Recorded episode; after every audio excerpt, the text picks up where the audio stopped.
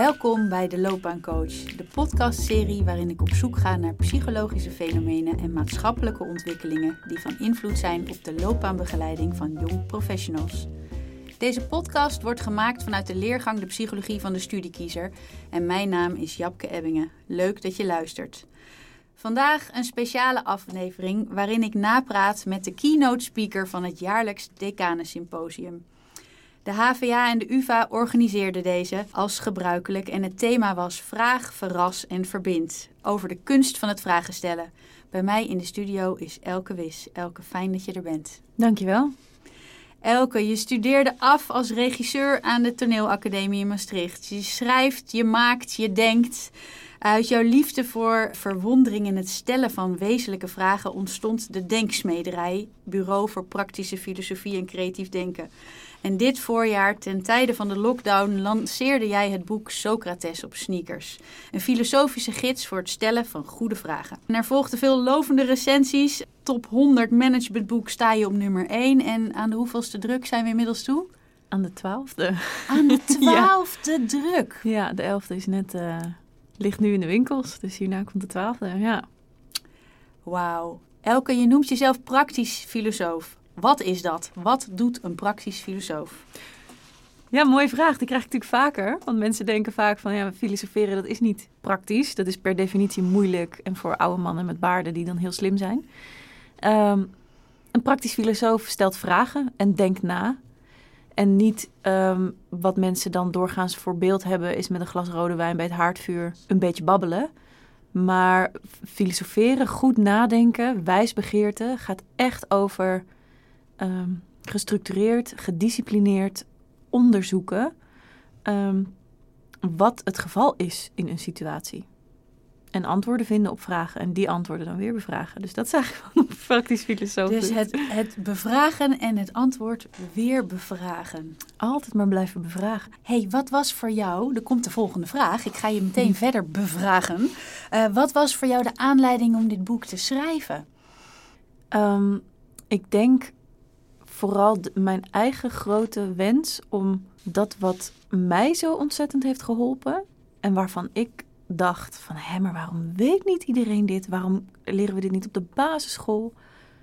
Om dat in een uh, vorm te gieten waardoor zoveel mogelijk mensen die kennis kunnen nemen en hebben. En, en in het boek staan ook allerlei oefeningen. Dus het heeft mij zoveel gebracht, die uh, Socratische manier van kijken, denken, luisteren. En ik dacht, ja, dat moet de hele wereld weten. Dus ja, de meest voor de hand liggende vorm was voor mij om daar een boek van te maken. Ja, want er bestaan al zoveel boeken over gesprekstechnieken en luisteren, samenvatten, doorvragen.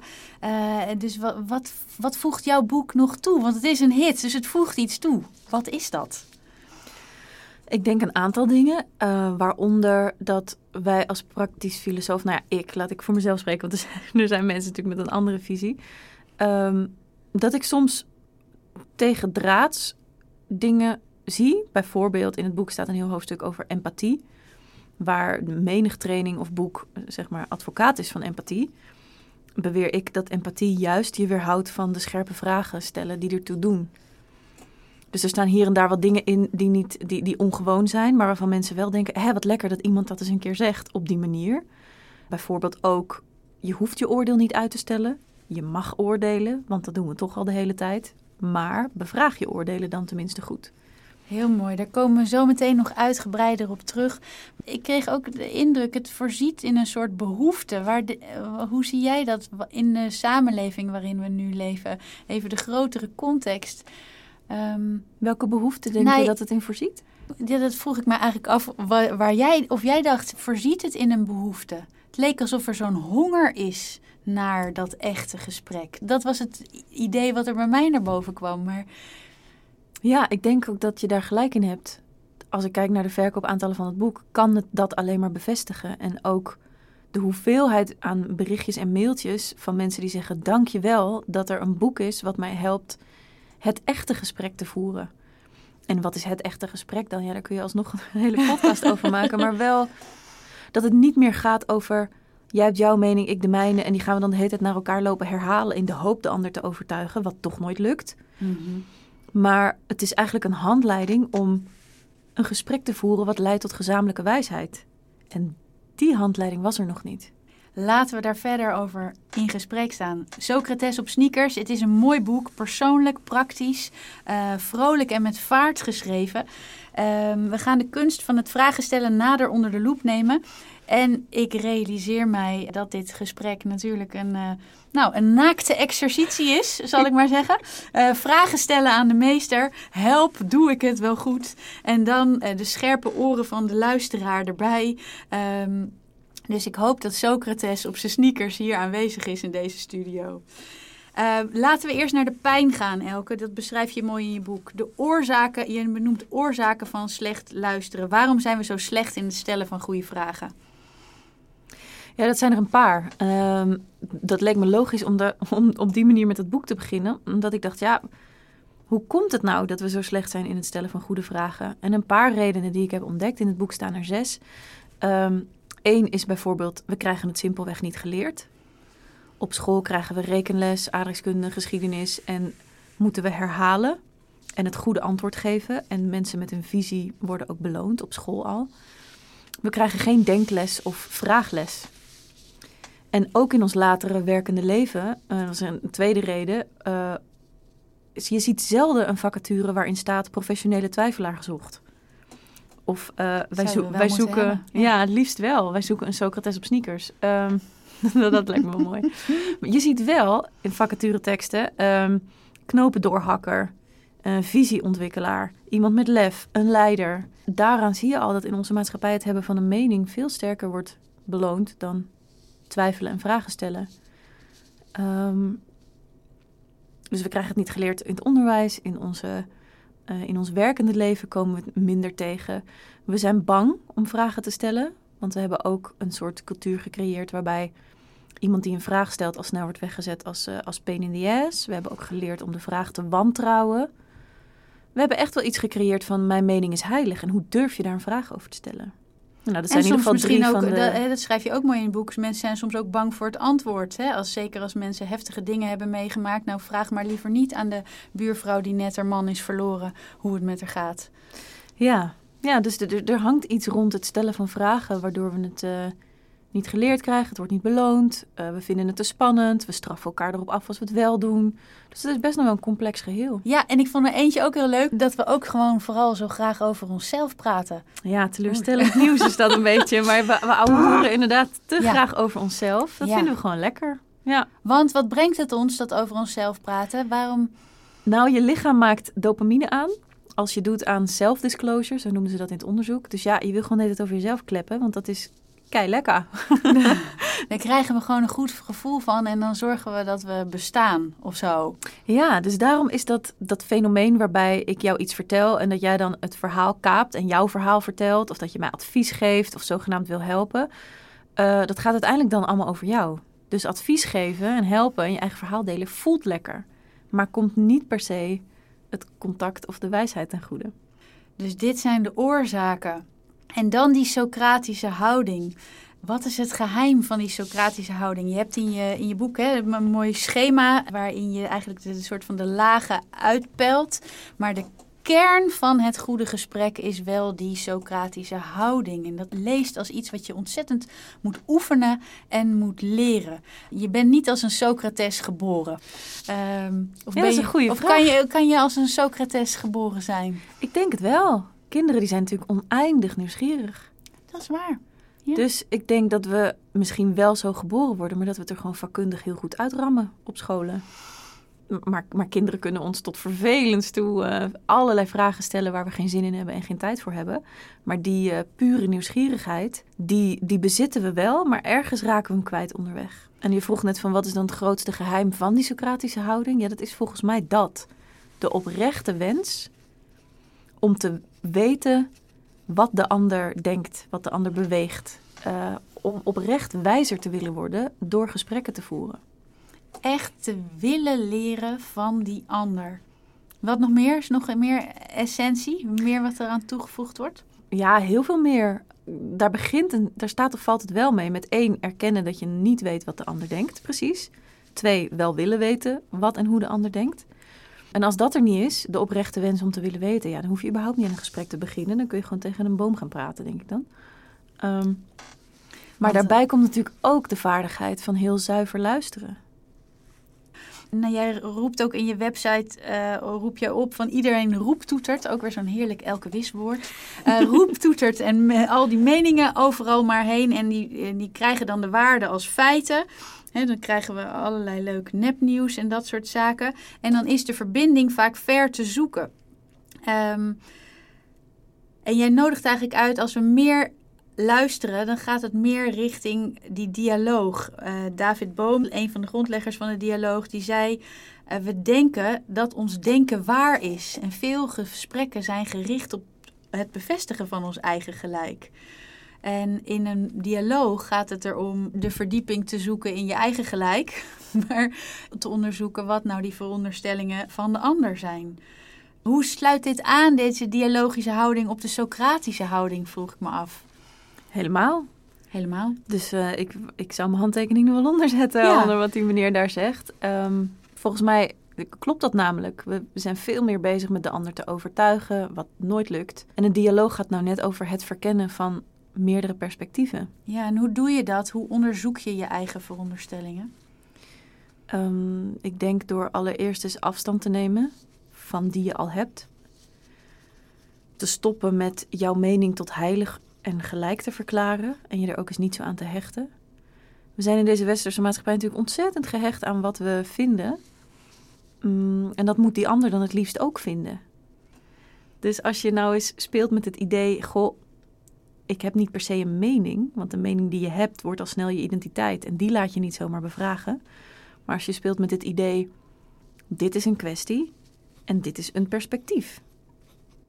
Zou er ook een dus ander en eigenlijk perspectief is wat je zijn? zegt, van, dus dat als we te veel waarde hechten aan die mening, dan verworden we, die, wordt die mening onze identiteit. Mhm.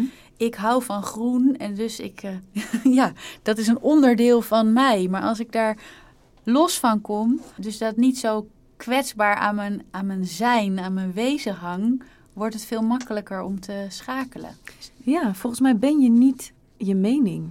Je bent iets anders. Je bent, een, je bent in staat tot denken en vragen. En ehm, het is toch van de zotte dat wij mensen wel veranderen, de natuur om ons heen verandert, maar die mening, die dragen we 60 jaar bij ons en die verandert niet. Dat is raar. Daar schrijven we ons levensverhaal mee. Ja, Zo ben ik nu eenmaal. precies.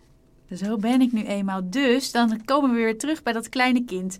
Laten we kijken hoe, eh, hoe ontwikkel je die Socratische houding. Dus waar eh, kan iedereen het? De aanname die wij hier in de studio doen is ja, want je had hem al ergens een keer. En wat is er nodig om die eh, Socratische houding verder te ontwikkelen? Ik denk inderdaad dat iedereen het kan. Socratische gespreksvoeren, ja, het klinkt, het klinkt heel groot en zwaar. Maar wat ik met dat boek heb geprobeerd, is filosofische vaardigheden zo toegankelijk voor iedereen te maken. Dat je er eigenlijk twee kan uitpikken en die morgen meteen kan toepassen. Dus wat is er voor nodig? Ik denk oefenen. En dat oefenen gaat heel vaak over jezelf betrappen op dat wat je juist net niet wil.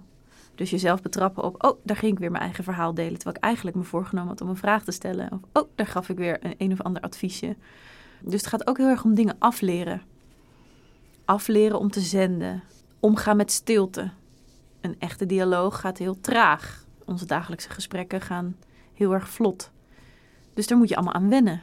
Nou, daar kun je allemaal ja, best je aan wennen. schrijft in je boek zo mooi en die raakte me heel erg.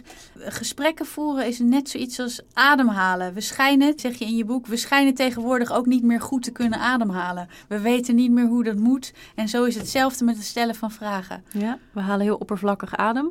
En we voeren vrij oppervlakkige gesprekken. Omdat we het zo snel doen, omdat we slecht luisteren. En omdat we geen. ehm, het is ook gewoon een kwestie van techniek oefenen. Net als in de sportschool. Je moet ten eerste je realiseren. ehm, ik ben niet fit en ik wil fitter worden. Als dat er niet is, ja, dan blijf je op de bank zitten.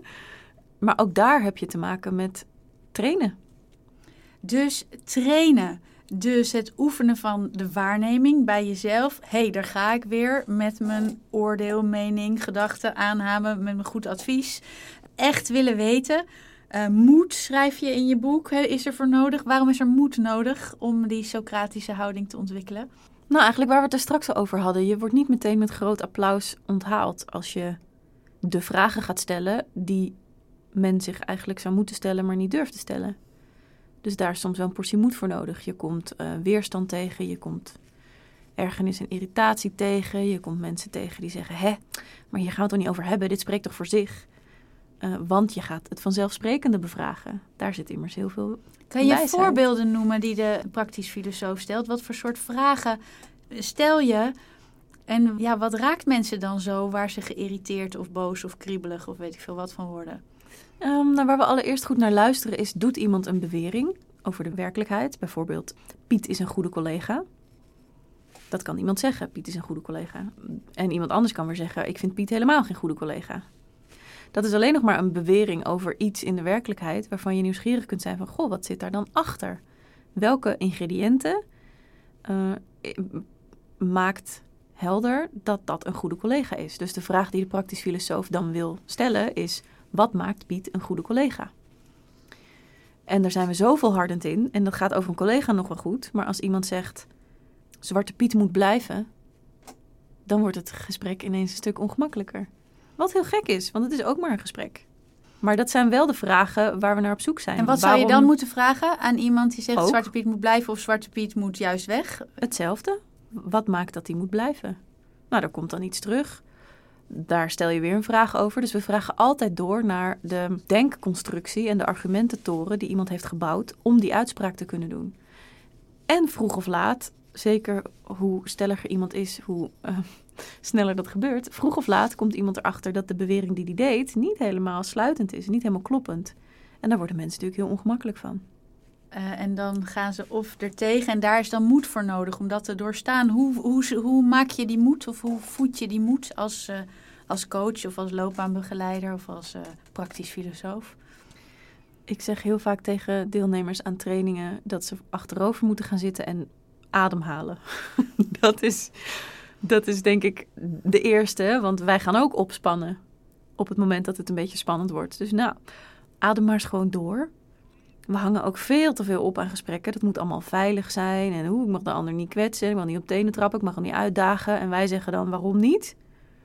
Sinds wanneer wordt dat iemand slechter Dat is ook zo leuk, hè? Dat zei je net in het symposium. De waarom-vraag, die mag wel. Waarom niet, zeg je nu ook aan tafel.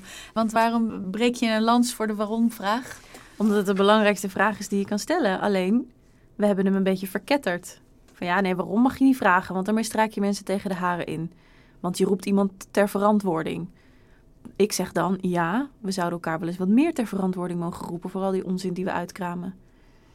Dus daag je denken uit en neem je denken scherp onder de loep. Ook met die waarom-vraag. Waarom zitten wij hier in die studio? En waarom wij, willen wij dit verhaal zo graag in de wereld Precies. Uh, hebben?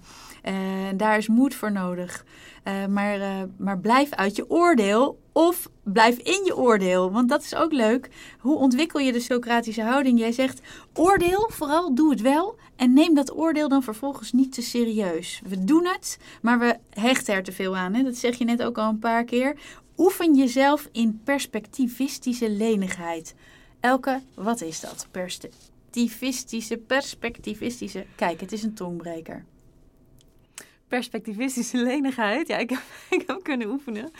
Is eigenlijk niets anders dan het vermogen om je te onthechten van het perspectief wat jij toevallig als mening hebt geadopteerd. Want dat gebeurt. We hebben een perspectief daar maken we onze mening van. Die moeten we dan ook verdedigen. Die moet op een spandoek. En die gaan we heel hard herhalen tegen andere mensen. Die ook hun mening tegen ons herhalen. En perspectivistische lenigheid is eigenlijk het vermogen om je te onthechten van je eigen mening. Te zien, hé, hey, dit is een perspectief. En die ook net zo hard weer te laten vallen. En het volgende perspectief te onderzoeken. Namelijk dat van de ander. En daarna misschien weer dat van weer een ander. Misschien, als iemand je dan vraagt, hoe zit het nu precies? Kom je wel terug bij je eerste perspectief? Maar dat is dan in ieder geval beter doordacht. En misschien zegt iemand iets waardoor je denkt: hé, hey, zo had ik er nog niet naar gekeken, daar heb ik iets gemist. Nu ben ik gewisseld van perspectief. Dus dat is wat het oplevert. Door er veel rondom de vraag heen te cirkelen, komen er meerdere perspectieven. En misschien bevestigt het je eerste keuze, maar misschien komen er ook uh, nieuwe uh, vragen die we vandaag in het symposium kregen. Maar hoe kom je dan tot een antwoord? Hoe kom je tot een doel als je maar blijft vragen stellen? Ja, ik zou zeggen, vragen stellen is het doel. Ervan uitgaande dat door te vragen er inzichten boven komen drijven. En die inzichten vertellen je vervolgens welke keuze je te maken hebt en wat je te doen staat. En dat kun je dan vervolgens weer bevragen. Dus ja, in de praktijk, als je een Socratisch gesprek voert met een groep, ga je door zolang het zinvol is en men het nog uithoudt met elkaar. Of wanneer de tijd op is. Zo als je moed ook. groot genoeg is. En Ja, als de moed groot genoeg is, maar het inhoudelijke onderzoek kan eeuwig doorgaan. Dus daar, ga je, daar stop je niet meer. Het, eh, het niet weten, het leren verdragen van die twijfel, dat is ook een belangrijke eh, component in dat ontwikkelen van die Socratische houding. Ehm, ik denk dat veel professionals, maar dit is weer een aanname, levensgevaarlijk deze podcast. Ehm, veel professionals willen natuurlijk het ook goed doen. Dus die willen een student of iemand komt met een loopbaanvraag en die wil graag een nieuw perspectief. Die wil een nieuwe stip op de horizon. Ehm, hoe kan je die twijfel verduren? Hoe kan je dat leren, dat niet weten leren verdragen als, als professional, als begeleidende professional? Ik zou zeggen dat het. ehm, als je het te snel weet, moet je op je hoede zijn. Dat zou misschien wel eens een soort troost weten kunnen zijn. Ik denk dat het helpt Mooi om je woord. te. Oh, even niet te snel. We gaan even vertragen. Troost weten. Wat is troost weten? Ehm, nou, dat je uit ongemak met twijfel maar snel iets vastpakt. En dan zegt, ja, maar nu weet ik het. Terwijl, hè, je, of je voelt het in je lichaam dat het eigenlijk niet helemaal is wat het zou moeten zijn. Of je komt drie weken later alsnog tot de conclusie van, eh, oké, het, het dient zich toch wel aan wat je eigenlijk zou moeten vragen. Of wat je eigenlijk zou moeten doen. En ik denk dat het helpt om je te realiseren dat jij niet de belangrijkste persoon in de ruimte bent. Dus hoezo? Ik kan niet omgaan met twijfel en niet weten. Ja, en? Maak er maar een mooie tekening van. Het gaat toch om die ander? Ja. Die komt met een loopbaanvraag. Het grootste cadeau wat je hem kan geven is dat je naast hem gaat zitten in zijn niet weten. En dan probeert een vraag te formuleren. Als Socrates naast iemand gaat zitten met je sneakers aan en, eh, en kan verduren, dat niet weten van die ander kan verduren. En daarin kan verblijven en het gezelschap houden, eigenlijk. Ja. En dan is er wel weer moed voor nodig. Ik zit nog een beetje, als we het nu hebben over loopbaanprofessionals, ik zit nog een beetje met hoe het Socrates is geëindigd, namelijk met de gifbeker. Als mensen dit te veel, eh, te veel of te goed leren, dus Socrates helemaal wakker is geworden, wat, wat is er gevaar? wat is het gevaar? Wat is het gevaar als je meer Socrates wordt? Is er gevaar? Ik vind het einde van Socrates zo treurig. Ja, ik denk dat er een prijs te betalen is. Dat wel. Hij, eh, maar goed, het was een heel andere wereld dan nu. De, de, de prijs is dat je, hoe meer je erin ontwikkelt en verdiept, hoe meer je erachter komt hoe we elkaar tekort doen in gesprekken. Dus dat ga je steeds beter zien. Dat is een beetje een pijnlijke prijs om te betalen. Hoe scherper je vragen worden, hoe ongemakkelijker mensen daar soms van worden, hoe minder vrienden je overhoudt. Dat is ook een prijs die je betaalt. Ehm, en ik vind het het allemaal waard, omdat de gesprekken die er wel zijn, met de mensen die wel blijven, oneindig veel bevredigender zijn dan daarvoor. Omdat het meer recht doet aan wie je allebei bent. Waarachtigheid is een belangrijk woord ook hè, in jouw boek. Ja. ja. Dus recht doen aan jezelf als begeleider en niet in je professie vastzitten.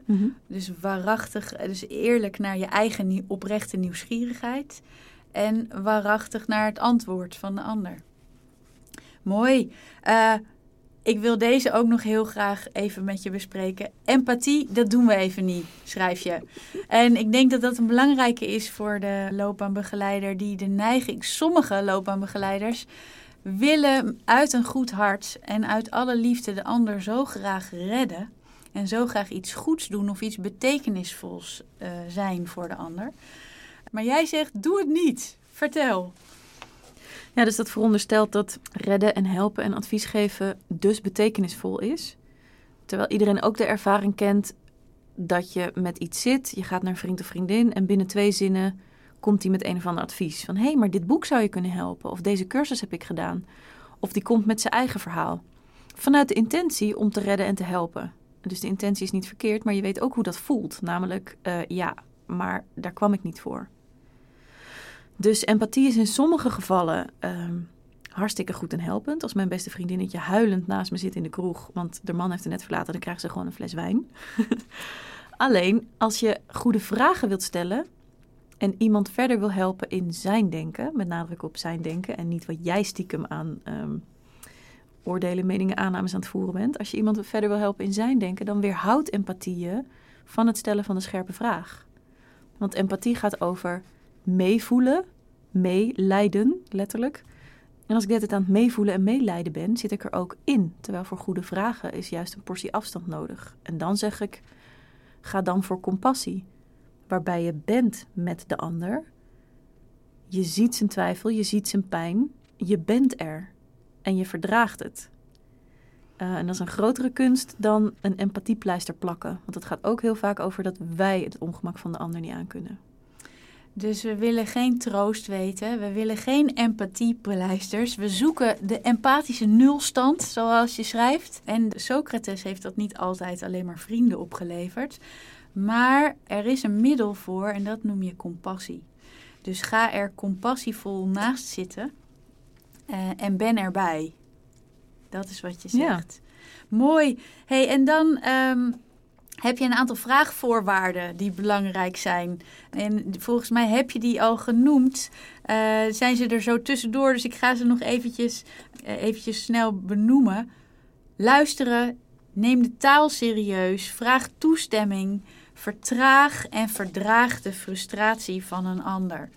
Dat is de voorwaarde om die Socratische houding te kunnen leven, zou je eigenlijk kunnen zeggen. Om van mens tot mens, uh, naakt of gehuld in kleren, tegenover elkaar na, of naast elkaar te zitten. Volgens mij hebben we heel veel mooie dingen besproken met elkaar. Socrates die zei: menen dat je iets weet is het voornaamste obstakel voor nieuwe mensenkennis. En ik denk dat we hiermee dan aan een einde zijn gekomen van deze aflevering van de Loopbaancoach. Uh, waar ik hoop uh, dat jullie veel hebben opgedaan over dat te ontwikkelen van die Socratische houding. Is er een vraag die je mensen mee zou willen geven waar die ze in hun broek zou kunnen stoppen voor onderweg? Of moeten ze die zelf bedenken? Um, nou, het is natuurlijk sowieso mooi als je een vraag bedenkt die op, jou, dit, op dit moment je bezighoudt. Maar in deze context, als je denkt, ik heb geen vraag, zou ik ze de vraag mee willen geven. Um, wanneer ben ik echt met iemand? Wauw, wat een mooie vraag. Voor een loopbaanbegeleider. Wanneer ben ik echt met iemand? En hiermee zijn we dan echt aan een einde gekomen van deze aflevering van de Loopbaancoach. Ik dank jullie voor het luisteren en wens jullie veel open gesprekken toe. Mooie verdiepende vragen, verwondering en verbinding. Uh, in het boek Socrates op sneakers kan je nog veel meer oefeningen vinden. Dank Elke voor dit open gesprek. Deze aflevering van de Loopbaancoach is te vinden op iTunes, Soundcloud, Spotify of via de website www.hva.nl slash psychologie studiekiezer. Ook zijn we te volgen op Instagram, de Loopbaancoach. Vond je het leuk? Laat dan een waardering achter in iTunes of waar je het ook beluisterde. Want dan worden we steeds makkelijker voor iedereen te vinden. Leuk dat je luistert.